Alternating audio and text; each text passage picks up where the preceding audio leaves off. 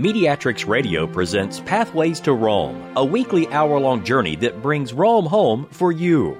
Father Jeffrey Kirby, along with Gus Killow and Kathy Kerfoot, take us on an audio tour of the Vatican where every work of art, building, and liturgical event is a unique expression of Christianity. The center of the Catholic faith teaches while it inspires, but there's a lot to learn. So let's join our tour guides for this week's apologetic adventure. Welcome to today's show on Pathways to Rome, the show that brings Rome home to you.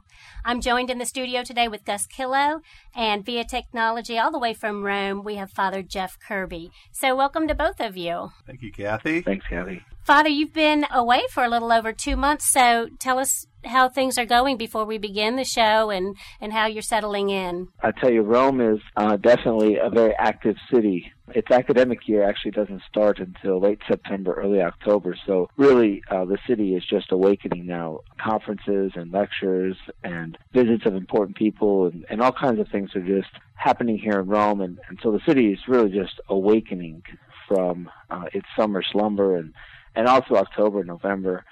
You just see these type of events all throughout Rome.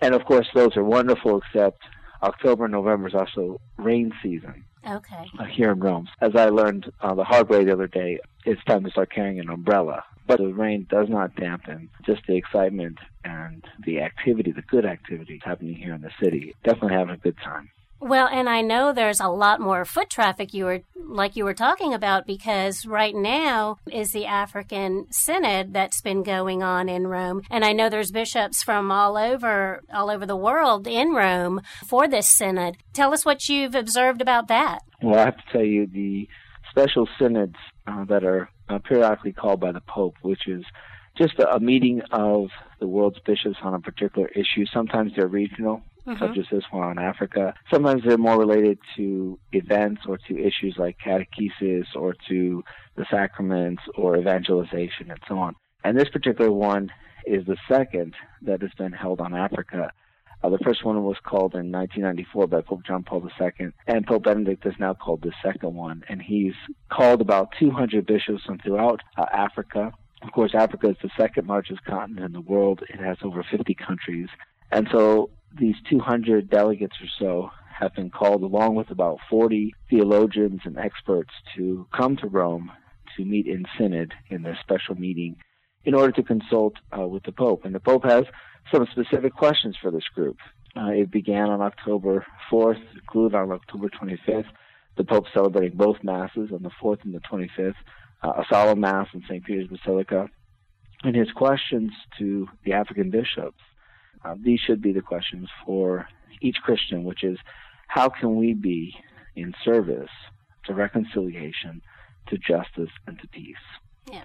Because the Pope is very concerned about Africa. Well, you might remember that he recently visited parts of Africa, and mm-hmm. he saw what he has heard through the decades as a member of the Roman Curia, the Pope's advisors under John Paul II, and he has called these bishops together and said, but let's look at these issues. What can the church do? Really, what should the church be doing? There's no justice in the world without the reconciliation and without peace. So the problems are huge in Africa. And, yes. you know, and I have been praying for the African people all throughout my week this week as I've been studying. But I just see these problems as insurmountable. But then I know that God can handle anything.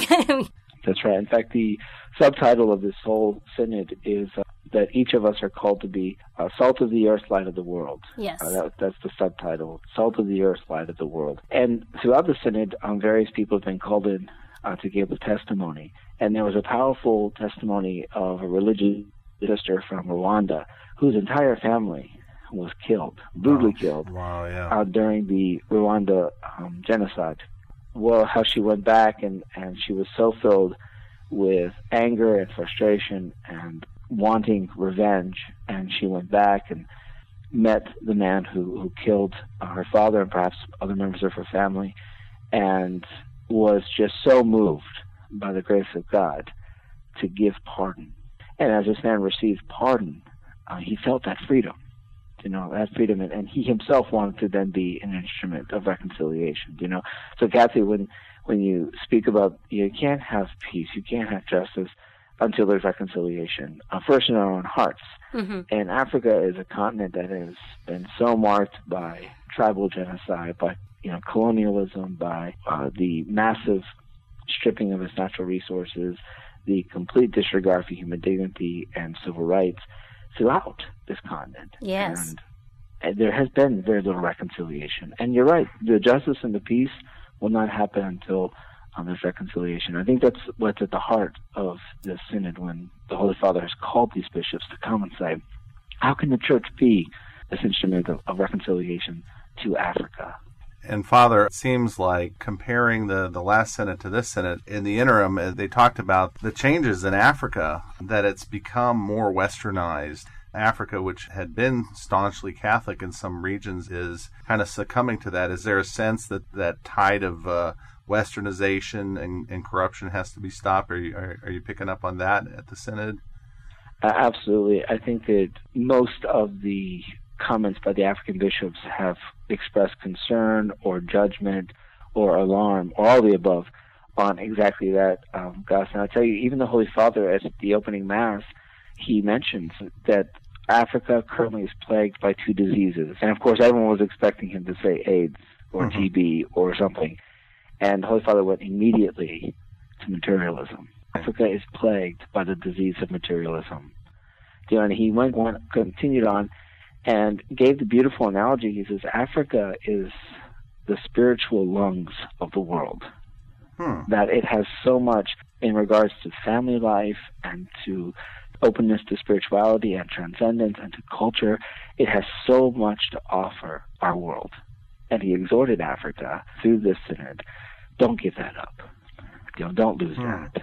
Do not fall to materialism, because materialism takes the richness of the person, of culture, of family, and it just goes out the window. That's very interesting to me, because when I worked with Mother Teresa, she would talk about the spiritual poverty of the West and the material poverty of places like Africa and India. Seems like far worse evil of materialism is creeping in or pouring in with a vengeance. As far as the state of the family, I know that the Holy Father caught a lot of flack last time for speaking out against contraceptives. I guess that's a very, very unpopular topic. But you know, Gus, it's an unpopular topic to Western minds. Mm-hmm. Well, I thought was very interesting about the Holy Father's comments during his pastoral visit to Africa is that the vast majority of criticism came from the West. Yeah. There was very little criticism from Africa itself. Mm-hmm. Mm-hmm. The media lambasted him on that, called him a deterrent to public health. And some governments threatened action against him as far as perhaps censoring his writings or declaring him, to be a person contra human rights and human progress and all of these things, What is interesting is those who are authentically committed to real science and are not afraid to look at the observations and the statistics beyond agenda have to sit and say, you know what, actually he's right. The famous report from Harvard University that shows in places where condoms have been distributed, AIDS actually has increased, and maybe we need to reevaluate this. One African bishop here, I asked him about that because obviously, as all three of us have commented, this was a highlight, sadly, of the Holy Father's visit to Africa. The many beautiful and powerful and encouraging things he said in Africa, that was the one thing that made the news. But I asked this bishop about it. I said, the Holy Father's comments in Africa. And he went right to the heart of the matter. This is, a bishop who is there, who is with his people, who, is in the trenches. And he says, for the West to think that the distribution of condoms is going to solve AIDS in Africa would be like me telling the women of my tribes in my diocese that they should wear helmets when their husbands beat them. Oh, and if they just wore helmets, then domestic violence would cease. Oh, goodness. Right. He says, it does not solve the problem. Helmets won't solve domestic violence. Condoms will not solve AIDS. The problem is the African heart. Yeah. Right. It has to be an internal conversion, is what the Pope said. There has to be, and then he went on to explain, there has to be abstinence and the late onset of the first sexual experience. And he said, then there has to be monogamy. Father, review for us, please, what the Church's stance is. Again, just a kind of a quick review on, contraception and all things pertaining to that.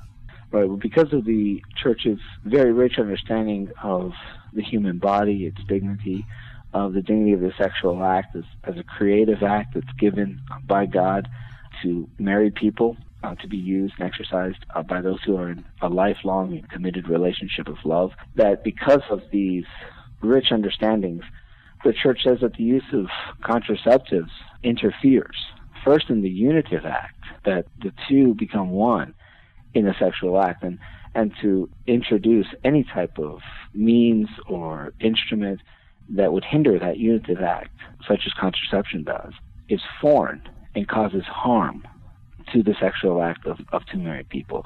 So the unitive act is interfered with. But then secondly, obviously, the procreative act, which every sexual act should be open to human life. And because of these two parallel mutual dynamics of the sexual act, which contraception does away with both, because the Church says no, of course not. Contraception does not fit. It does not honor nor respect the persons involved in the marriage or the holiness of the marriage itself. And so the Church says contraception cannot use. Specifically with AIDS or with other sexually transmitted diseases, it could be argued perhaps with unmarried people. The Church would say that we could never encourage that because we encourage abstinence and sexual purity with abstinence before one is in a lifelong committed relationship in marriage.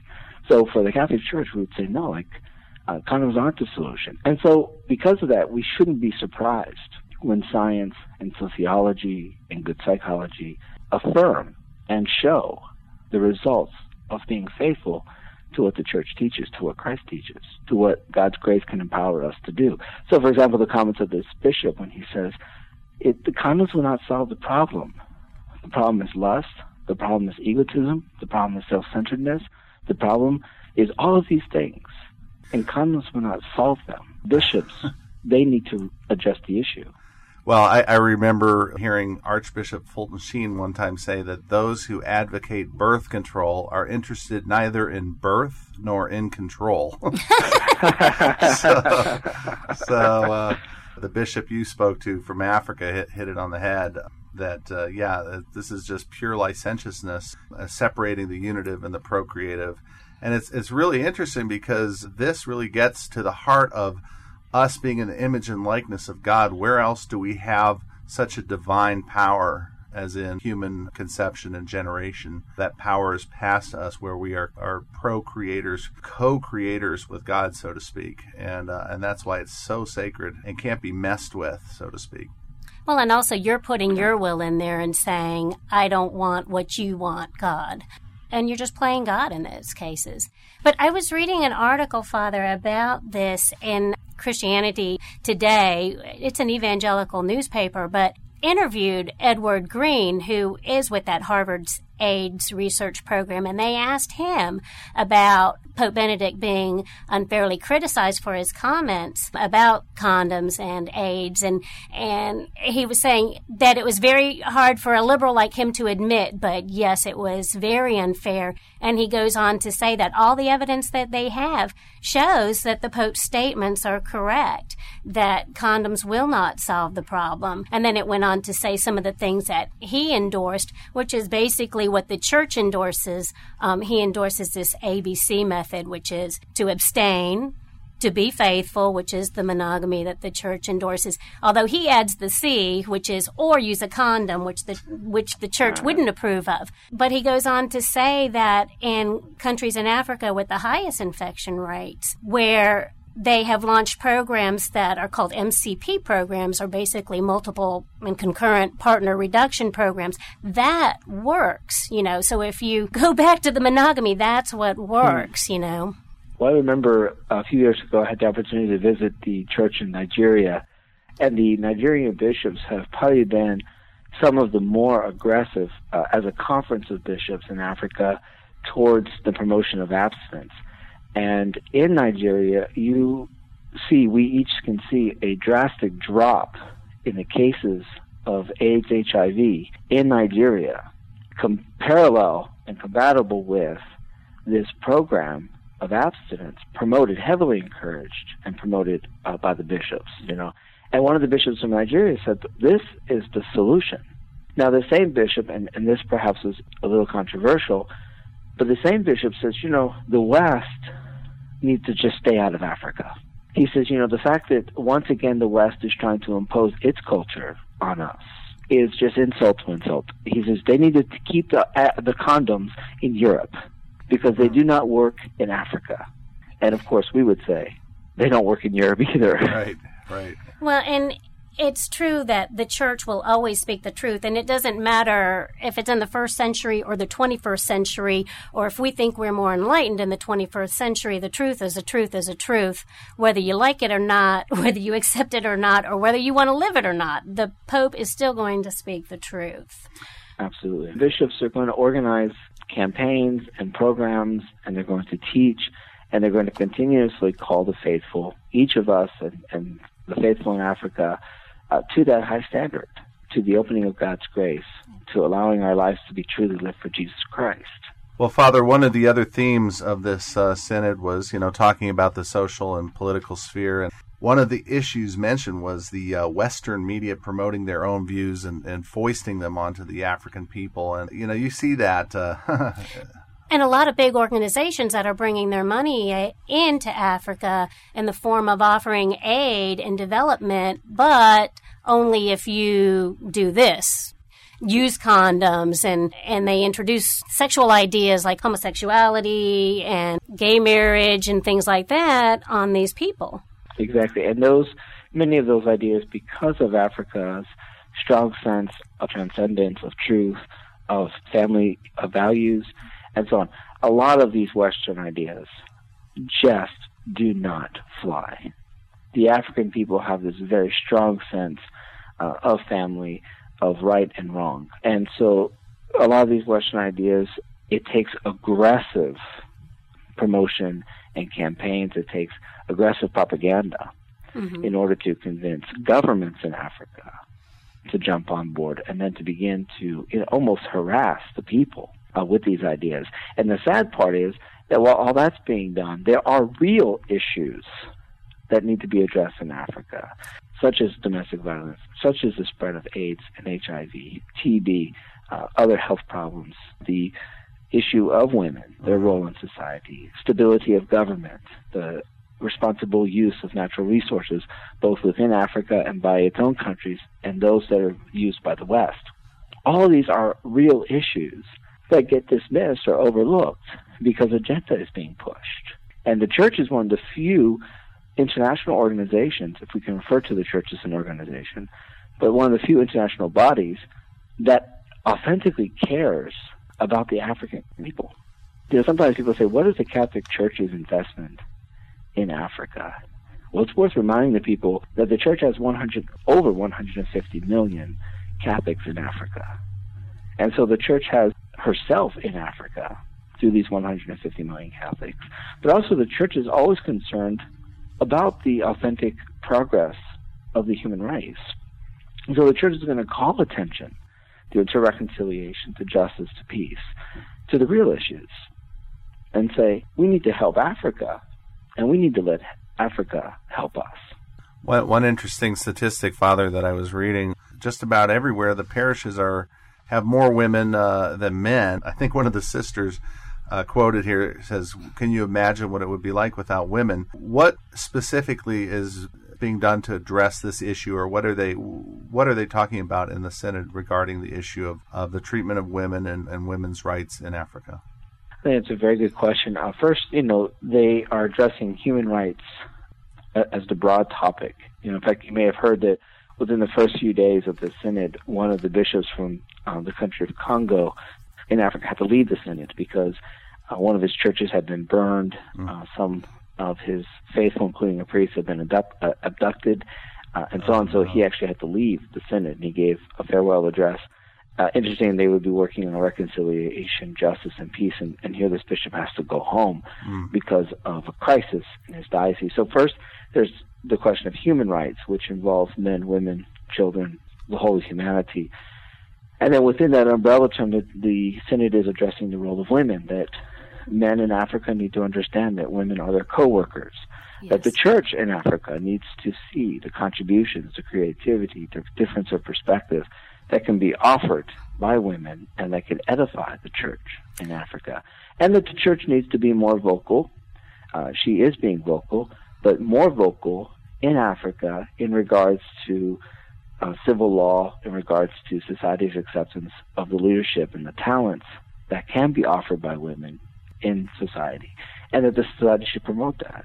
It really needs to start in the family, because they need to be equal with their husbands in the family and not a second place. In regards to fidelity in marriage, Kathy, you've mentioned a few times monogamy, very huge in Africa, you know, the idea of several marriages or one marriage but several partners, or the question of fidelity or domestic violence, and that certainly raises the question of women in the intimacy of the family.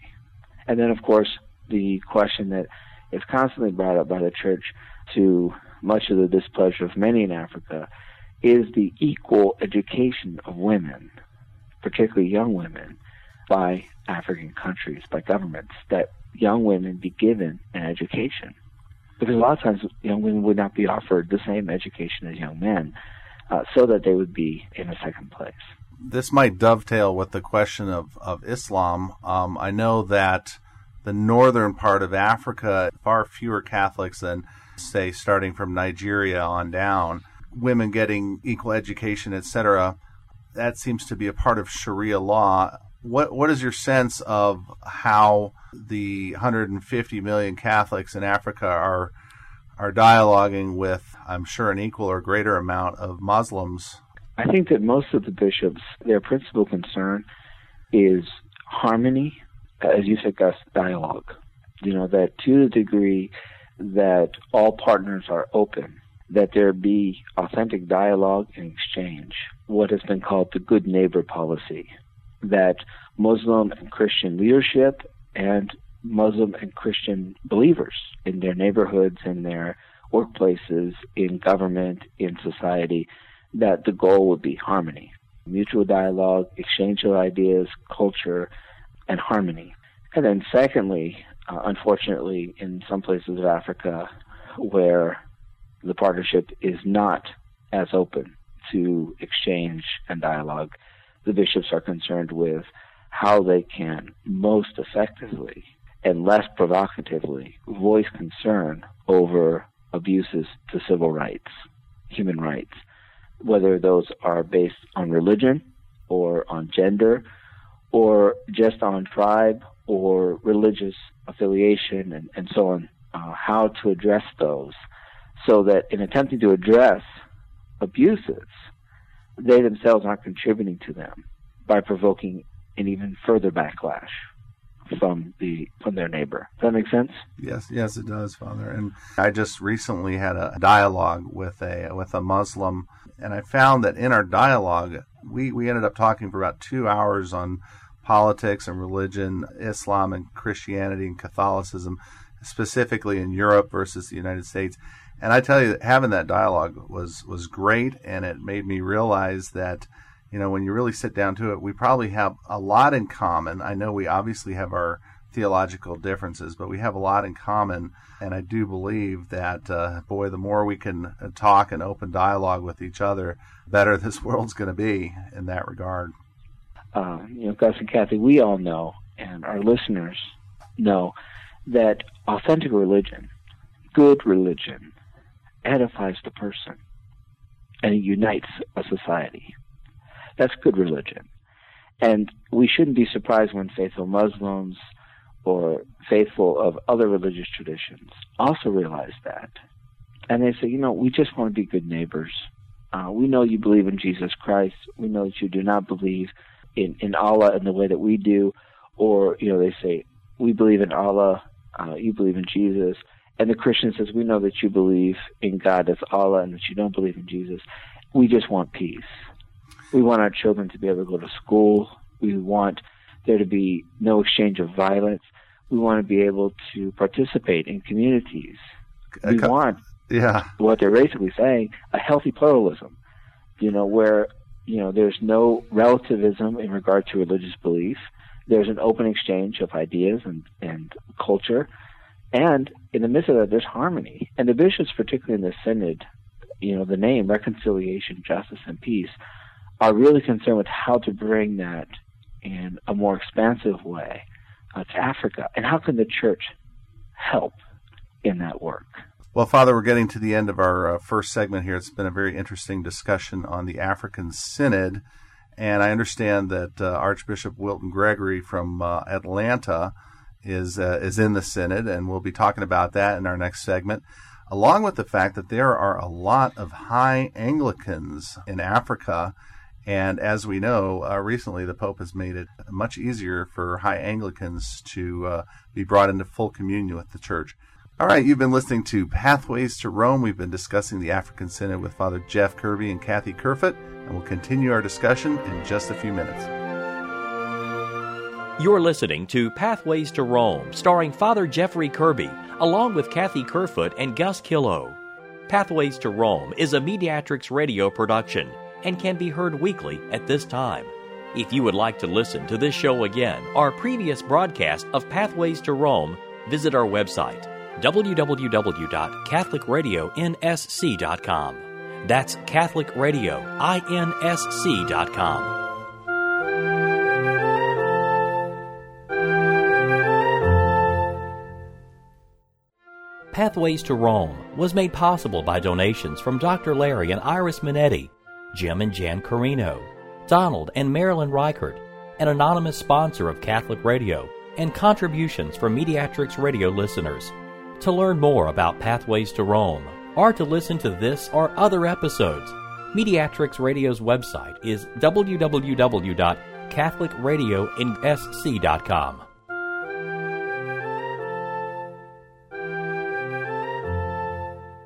Put the power of video to work for you. Whether it's a short marketing presentation or an hour-long training video, turn to the Emmy Award-winning experts at Extreme Vision Studios. Present your message clearly and concisely. Video allows you to produce your image and gives you a professional look that shines. Call Extreme Vision Studios today for a free consultation. The number is 864-590-9970. That number again is 864-590-9970. Extreme Vision Studios, proud sponsor of South Carolina Catholic Radio. Polydeck Screen Corporation, a proud sponsor of Catholic Radio, was founded in Spartanburg in 1978 to manufacture and market modular synthetic screen media in North America. Serving the gold, copper, phosphate, and aggregate industries, Polydeck strives to honor God in all they do. Their phone number is 864-579-4594. They're also on the web at www.polydeckscreen.com. St. Anthony's Catholic Store, a proud sponsor of Catholic Radio, offers books on apologetics, spirituality, theology, and church history to assist adults and children in their faith formation. They also provide sacred vessels, vestments, and hand-carved statuary to parishes, and maintain an inventory of baptismal, communion, confirmation, and wedding gifts. For more information about this family-owned business located at 443C Congaree Road near Haywood Mall, John or Judy can be reached at 864-288-0335. Thomas McAfee Funeral Home, a proud sponsor of Catholic Radio, has been serving the community since 1913, offering personalized funeral and cremation services. They're committed to serving you and your family with dignity and respect. This family-owned business can be reached at their downtown chapel at 232-6733 or their northwest chapel at 294-6415, and they're on the web at www.thomasmcafee.com.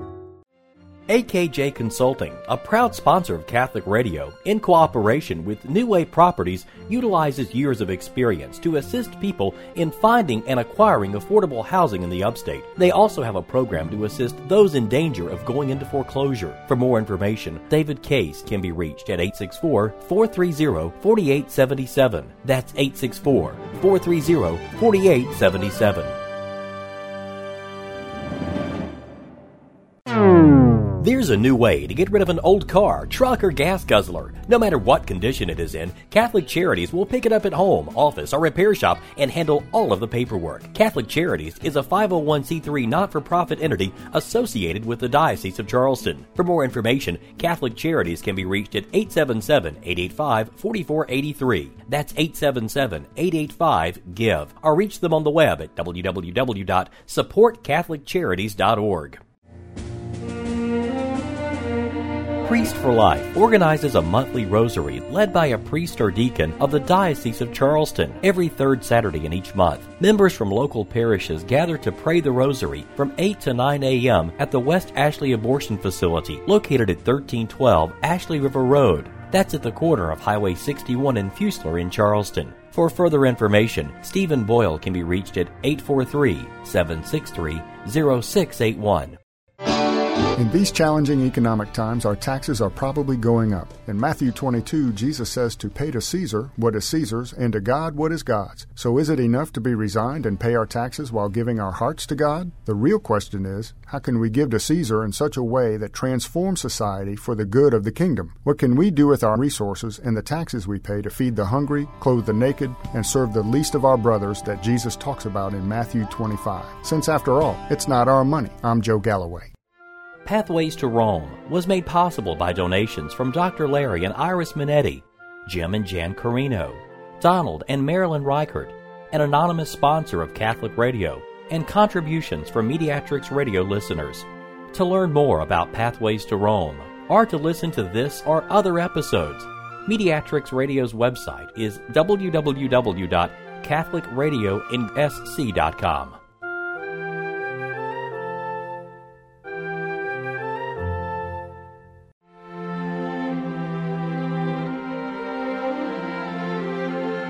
And now we return to Pathways to Rome, starring Father Jeffrey Kirby with Kathy Kerfoot and Gus Killow.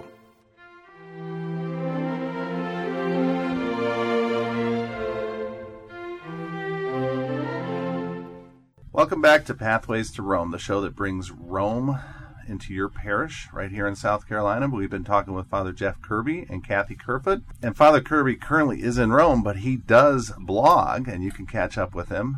And Father, we'll ask you to tell us briefly where we can find out about that, and then we'll resume our discussion with Kathy Kerfoot here on the African Synod, the fact that one of our archbishops, Archbishop Wilton Gregory, is over there. So, Father, first off, tell us about your blog and how we can stay in touch with you that way.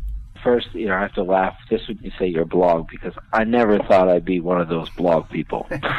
You know, I guess I'm an official blogger, you know. But anyone who is interested, it's through my website, www.jeffrey-kirby.com. So www.jeffrey-kirby.com. And from that website is the blog. And all it really is, just so too many people don't have too high expectations. The website is basically just some thoughts, random thoughts, experiences of living in Rome. Some of them very exciting, wonderful opportunities living here in Rome. Some of them just really boring, but, you know, might make for good read. So, but anyway, I kind of just write this, and anyone who is interested, I encourage them to check the website. So, well, fantastic. We'll check that out. Tell us a little bit about the role of Archbishop Wilton Gregory over there. I guess he's a representative from the United States attending the Synod. He is, and I tell you what a high honor to the United States, to the Archdiocese of Atlanta, the Atlanta province, of which the Diocese of Charleston is a part of, and to Wilton Gregory, Archbishop Wilton Gregory himself, to be invited at every Synod. The Holy Father, Pope Benedict XVI, is allowed to name special delegates. Most of the delegates are elected by their local regional conference of bishops and so on. It's the way that the Synod is meant to work. And on top of that, the Pope then appoints particular representatives. And Archbishop Gregory was one of the Pope's special picks. Pope Benedict XVI called and asked the Archbishop if he would serve in this capacity. The Archbishop obviously accepted. And so he's been in Rome in the Synod of Bishops, offering his thoughts. In fact, he was one of the first speakers in the Synod. He went before the Synod, thanked the Holy Father for the opportunity to be there, and In his comments, the Archbishop said something very important. He reminded the Synod, and each of us through the Synod, that Africa's greatest resource is its people. It's not its natural resources, it's not all the things that Western corporations or other groups think about in regards to Africa. No, the most important thing are its people. Well, Archbishop Gregory, as an African-American present at the Synod, that's very poignant, wouldn't you think, Father? I certainly think so. I think the Archbishop, as an African-American, as an American, as one who has been seasoned in American culture, having grown up in it, and having served as president of the Bishops' Conference of the United States, I think the Archbishop brings all of that pastoral experience, cultural experience with him as one of the delegates to the Synod. I think in particular, as an African-American, he is able to bring the insights and the integration and the contribution of a pluralistic society and its benefits to the discussion in the Synod. Now, obviously, the Synod's first task is the role of the gospel and the task of the Church's ministers within Africa. And from that, there is a legitimate contribution that the Church can make in regards to a pluralistic society, a society of respect, of goodness, that good neighbor policy, and so on. And I think the Archbishop is able to come as an African-American, as an American, who has experienced that and has lived that, and then come and say, let me make this contribution to our theological discussion. But I think that it's also very significant that the Archbishop in his comments also said, I'm here to be reminded of the richness of Africa. I'm here as an American to be reminded of what Africa can offer the world, and as a fellow believer with you, to be reminded what Africa can offer the Church. I think that's very significant. One thought just popped into my head is that when Pope John Paul II was there, he was canonizing and beatifying several new African saints on the continent. Yes, well, actually, what Pope John Paul II would do is he would beatify, which is the step right before canonizing, before making a saint. He would beatify many in their home countries. Mm. But canonizations would always happen in Rome. I see. Okay. So Pope John Paul II would go to Africa, as he did in Sri Lanka, parts of Asia, and he would beatify these holy men and women, and then later canonize them in Rome. Pope Benedict XVI has delegated the ceremonies of beatification back to the cardinals, which was an older custom. And so we see beatifications happening, but they're now happening locally by local cardinals in Africa, in Europe, throughout the world, and so on. And what's very interesting is that Pope Benedict XVI began his second encyclical, his teaching letters, his second one, Spe Salvi, which means saved in hope. He began that letter, that teaching letter, with the story of one of our newly canonized African saints, St. Bakhita, who was an African woman who was sold into slavery, received her freedom in Europe, and then became a religious sister.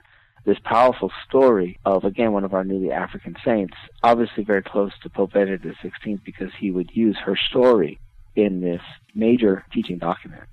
They've already come out with like a Children's Lives of the Saints on St. Bakhita, and I thought that was very interesting because it's almost like a breath of fresh air to realize that we have we have saints everywhere. The saints from Africa that we're used to are like St. Augustine and the early church fathers from Africa, fantastic warriors of the faith and these heroes of the Catholic faith in Africa.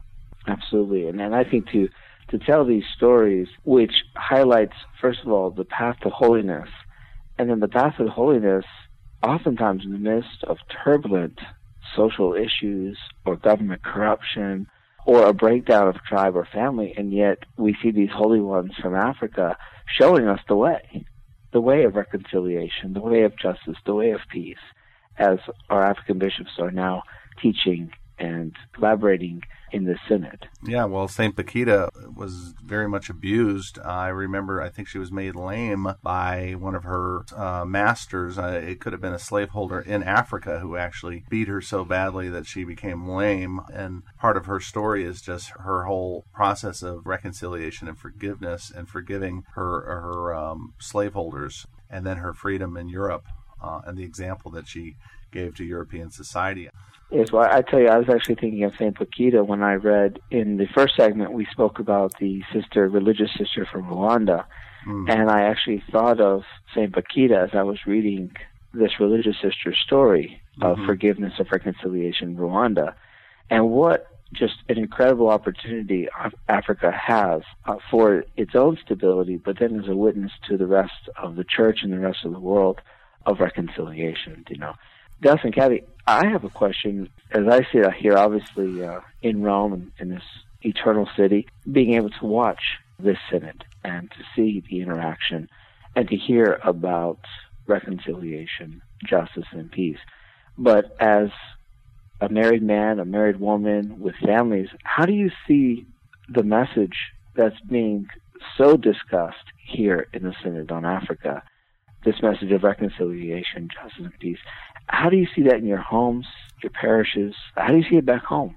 Well, I think it's something that we live with every day. In order to stay married for 24 years, there's got to be a lot of reconciliation in there. And Gus, I know you've got 6 boys, so you're always looking for peace and justice in your family for each one of your kids.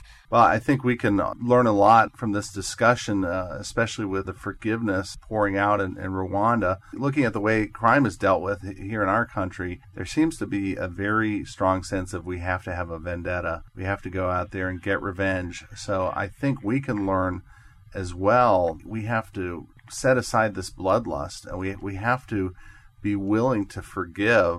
Obviously, we, like Kathy was saying, you know, to be married this long, you have to be willing to reconcile a lot. One method I learned from a priest, I was listening to one of his sermons, one of the strongest prayers you can say is a prayer for your enemies. I mean, Christ told us to pray for our enemies, but just go try it when you're mad at somebody sometime. It doesn't mean your emotion will necessarily become better, but you can control your attitude. You may not be able to control how you feel, but one lesson I learned from this priest is he said, what you do is you pray for that person. You say, Lord, make him happy in this life and the next. And you just do it over and over and over.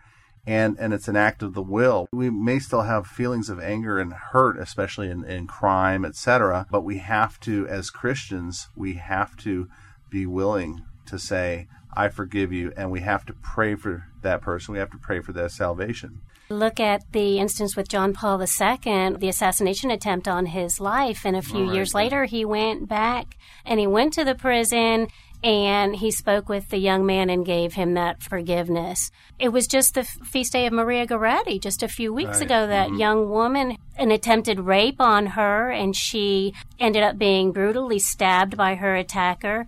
And on her deathbed, she forgave him. What a beautiful story of that. And then at her beatification, that young man, after he was sent to prison for however many years, he was there with her mother for her beatification, because her prayer was that he would be with me someday in heaven. And she prayed for his salvation. You asked how it applies to us locally. We, now that you mentioned St. Maria Goretti, our family prays her every day, and we do it because we pass an area where there was a crime that took place where a young woman was assaulted a little over a year ago.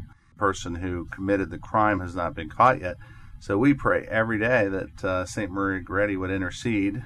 So, you know, we have to be able to adopt that attitude as Christians and Catholics. And we can learn from the patience of the African people who have suffered so much over the centuries in this regard. Yes, and I think what an example they can be for us. And I think that, you know, so oftentimes we hear, you know, reconciliation or justice and peace, and we look to places like Africa or to other places in the world where we know that there are struggles and difficulties with peace and with order and stability and so on.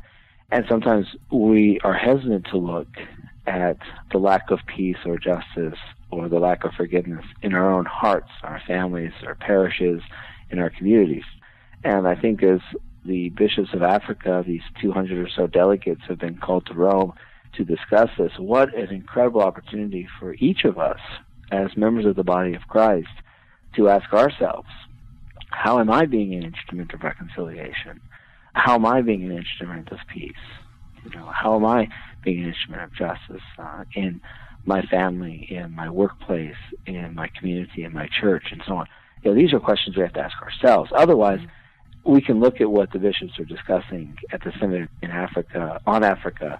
We can look at all these things, but they simply become news as opposed to real workings within the body of Christ of which each of us are a part. And so we have to ask ourselves about reconciliation, justice, and peace. That's what Cardinal Peter Turkson from the Case Coast of Ghana has told the African people, that it has to start with them, that reconciliation with one another, and they have to be committed to justice, but it has to start with the African people themselves. And just like here with us in our diocese and in our families, it has to start with us at home. I remember having, it wasn't an outward argument, but an internal argument with a neighbor of mine. And it was just kind of a silly thing, but it aggravated me so much. And every time I drove by and saw that person, I would feel this anger well up inside of me. And I remember this disagreement that we had. And I finally just thought, after a while, every time I drove by and saw that person outside of their house, I just thought, this is ridiculous. So I started saying to myself every time I drove by, and I wanted, that anger started to come up, I just started to say, that person is a child of God. That person is a child of God. And after about 3 months of driving by, I didn't have that anger well up anymore. The first thing that came out was, that person is a child of God. And it wasn't in an angry tone anymore. It was in a friendly tone, you know. That's a very good lesson there, Kathy. I mean, I can certainly learn from that, because I tend to be a very impatient person, especially when I'm driving. I keep wondering why everybody is in my way all the time. It's probably because I'm going too fast, but very good lesson there. You know, St. Francis said, Lord, make me an instrument of thy peace. You know, where there's hatred, let me bring love. Where there's injury, pardon, forgiveness. So St. Francis had that burning desire to be that instrument of reconciliation. Mm. I think we as Christians, we have to be, you know, the salt of the earth. We have to be the leaven of society. And I was just about to say that, Gus, that subtitle for the Synod, Salt of the Earth and Light of the World. You know, that is our responsibility. It's not simply an opportunity. It certainly is an opportunity, but it's also our responsibility as Christian believers to be the salt of the world, the light of the world, to show people, you know, this is how forgiveness looks. This is what mercy looks like. This is what praying for the neighbor that I'm frustrated with. This is what this looks like. You know, the early church won converts because of the way they loved one another. And we're called to do the same, to show our love for one another and for our neighbors who are not believers, so that people might begin to understand, to see the face of God and understand, you know, this is what is meant when I speak of God's love. This is what is meant when I speak of God's mercy. To be salt of the earth and light of the world. What an incredible opportunity. The bishops are discussing how they can be that in a greater way in Africa. Mm-hmm. And each of us also have to ask, how can I? How can I be a better light to our world? How can I be salt to the people around me?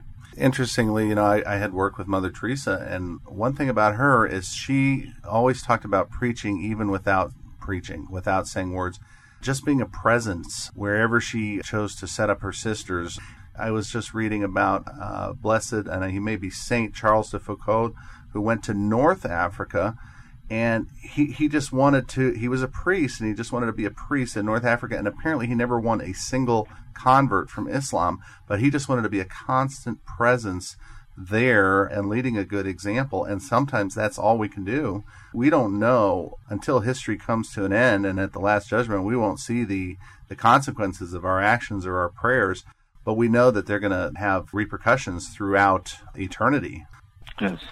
And isn't it difficult, nevertheless, in the midst of all that, to say, evil will not win, I will respond to evil with good, and I will speak the truth in love. Mm-hmm. And those are powerful opportunities, responsibilities we have. And the great thing as Christians is we don't do them by ourselves. We know that God pours His grace into us through Jesus Christ. We know that we have the power of the Holy Spirit, and we have one another. Mm-hmm. That I can call my brother or my sister in Christ and say, oh, I really need your help. I'm really struggling with this person or with a person, and I really need you to help me, to pray for me, that I can just better demonstrate the virtue of prudence or kindness or patience, you know. And that's the power of the church. That's the power of the gospel. So with this leaven that we're called to be, that we just be sources that uplift people and cultures and societies, and that's the power that we have to be Christians, to really bring this change onto our world by the power of God. We're coming close to the end of our segment, and we touched briefly upon it, but the whole notion of Anglicans and the recent move by Pope Benedict to make it easier, and we know there are a lot of high Anglicans in Africa. Has that been discussed at all in this synod that you know of? To my knowledge, not much has been said in the synod in Africa in regards to the recent decisions of the Pope with the conversion of Anglicans to the fullness of faith in the Catholic Church. But I do know that the Congregation for the Doctrine of the Faith, which held the press conference, Cardinal Levada, who's the prefect of that very important office in regards to doctrine, presided over that press conference. And this is going to be a very important move by the Catholic Church. We're just waiting for clarifications from the Vatican, from the Holy See, as to what this process of conversion and readmittance into the fullness of faith will look like. And so I think in a future episode, we should devote more time. Once more details have been given by the Vatican. Absolutely, so. Father. And I think one of my final thoughts on this is that the West sent missionaries to Africa, but I believe that the spiritual landscape is changing to the point where we're going to see more and more Africans being sent out into the world to evangelize, and that Africa will be a hub, a center of Orthodox Catholicism. I believe, you know, we'll see that in the next 20, 30, 40 years. That would be beautiful. Well, Father, tell us once again before we finish, tell us how we can track your meanderings through Rome on your blog. How do we do that again, Father? Sounds good, Gus. The blog is through my website, which is www.jeffrey-kirby.com. It's jeffrey-kirby.com. And from that website, you can go to the blog. And again, it's just random thoughts or recounting experiences of living here in Rome. Some of them are mundane. Some might even say boring. Some of them are just exciting because of the opportunities of being here, of studying here in Rome. So invite anybody who might be interested to tap in, check in the blog. So. Great. Thank you, Father. We will. Would you please close us in prayer? Sounds good. Let us pray. Heavenly Father, we thank you for the opportunity to come together to share the power of your gospel, to pray for your church in Africa, your church throughout the world. We ask you to convert our hearts so that we might be more faithful instruments of your reconciliation, your justice, and your peace in our world. And we ask this through Christ our Lord. Amen. Amen. And may Almighty God bless you, the Father, the Son, and the Holy Spirit. Amen. Go in peace.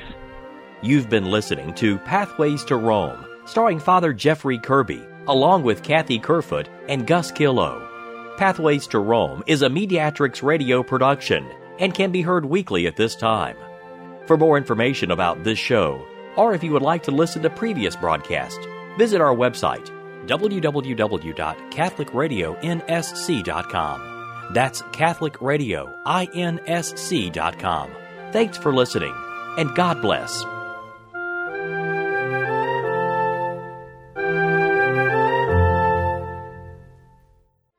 Pathways to Rome was made possible by donations from Dr. Larry and Iris Minetti, Jim and Jan Carino, Donald and Marilyn Reichert, an anonymous sponsor of Catholic Radio, and contributions from Mediatrix Radio listeners.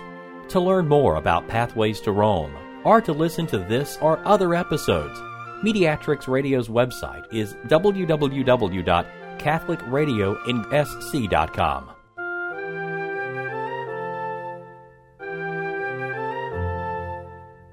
The Catholic Shop, a proud sponsor of Catholic Radio, has baptismal, communion, confirmation, and wedding gifts, and offers books on apologetics, spirituality, theology, and church history to assist adults and children in their faith formation.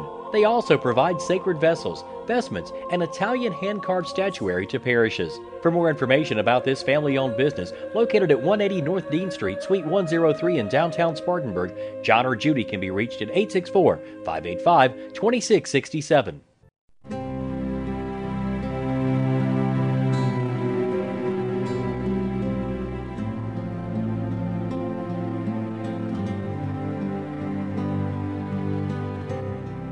perpetual novena in honor of Our Lady of Guadalupe.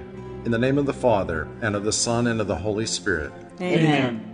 Come, O Holy Spirit, fill the hearts of your faithful, kindle us in the fire of your love. Send forth your Spirit, and we shall be created. And you shall renew the face of the earth. Let us pray.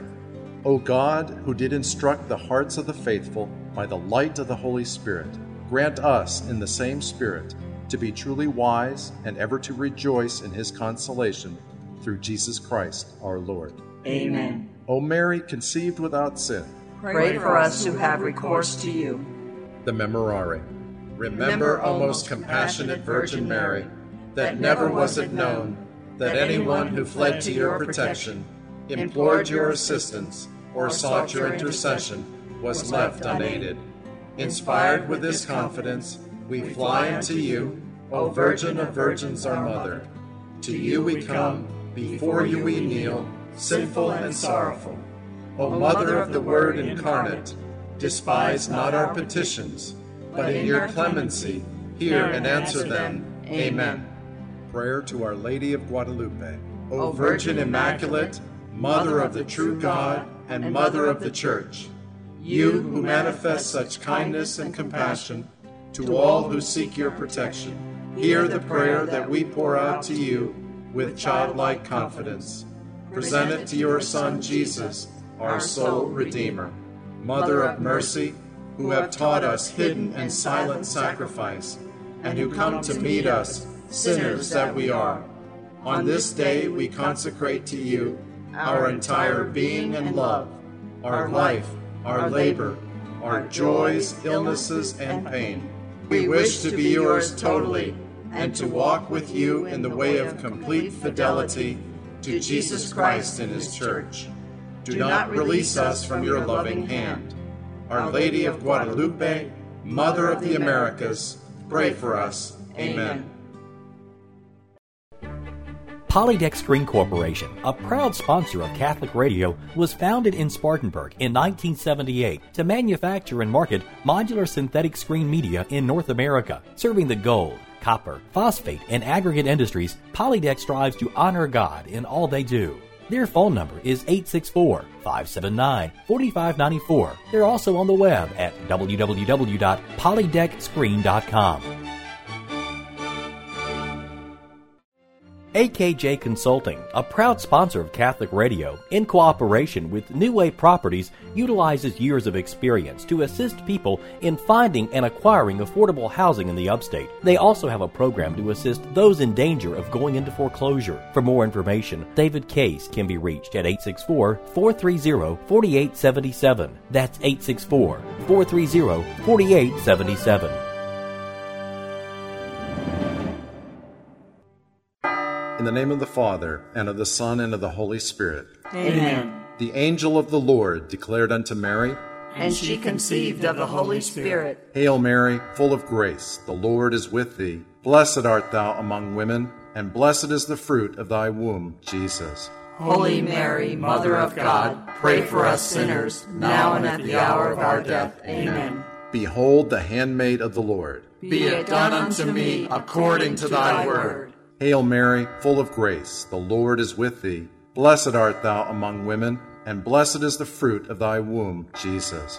Holy Mary, Mother of God, pray for us sinners, now and at the hour of our death. Amen. And the Word was made flesh, and dwelt among us. Hail Mary, full of grace, the Lord is with thee. Blessed art thou among women, and blessed is the fruit of thy womb, Jesus. Holy Mary, Mother of God, pray for us sinners, now and at the hour of our death. Amen. Pray for us, O Holy Mother of God, that we may be made worthy of the promises of Christ. Let us pray. Pour forth, we beseech thee, O Lord, thy grace into our hearts, that we, to whom the incarnation of Christ thy Son was made known by the message of an angel, made by his passion and cross, be brought to the glory of his resurrection, through the same Christ our Lord. Amen. Hello, I'm Father Jeff Kirby. Thank you for listening to WCKI 1300 AM Greer and to WQIC 810 AM St. George, Charleston.